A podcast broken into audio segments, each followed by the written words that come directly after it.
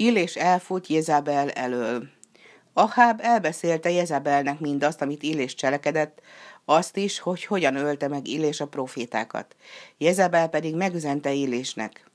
Azt cselekedjék velem az Istenek, amit te tettél a profétákkal, ha nem teszem veled ugyanazt holnap ilyenkorra.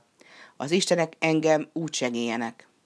Ennek halatán Illés vigyázva életére elment a judabeli Bersebába. Ott hagyta szolgáját, aztán kiment a pusztába, egy napi járóföldre, s leült egy fa alá. És az úrhoz könyörgött, hogy hadd halljon meg. Ó, uram, vedd el lelkemet, mert nem vagyok jobb atyáimnál. Illés aztán lefeküdt és aludt, és íme egy angyal megérintette, és ezt mondta, kelj fel és egyél. Mikor pedig Illés felnézett, egy hamuban sült pogácsát és egy pohár vizet látott. Evett és ivott, majd ismét lefeküdt. Az úrangyala másodszor is eljött, megérintette, és ezt mondta, kelj fel, egyél, mert megerőltető utad lesz. Élés felkelt, evett, ivott, és annak az ételnek erejével ment negyven nap és negyven éjjel, egészen Hórebig, az Isten hegyéig. Illésbe ment ott egy barlangba, és lefeküdt, és íme így szólt az úr hozzá. Mit csinálsz te itt, Illés?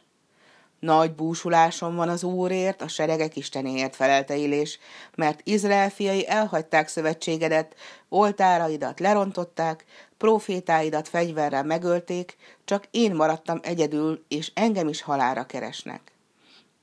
Az Úr pedig így felelt, jöjj ki, és állj meg ezen a hegyen az Úr előtt. És amikor elvonult, az Úr nagy erőszél járt előtte, mely megszaggatta, és meghasogatta a hegyeket de az Úr nem volt abban a szélben, és a szél után földindulást támadt, de az Úr nem volt a földindulásban sem.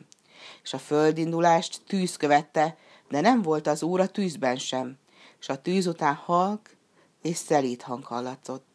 Mikor Illés ezt meghallotta, befette arcát palástjával, kiment, megállt a barlang előtt, és az úr megszólította elképpen. Mit csinálsz itt, Illés?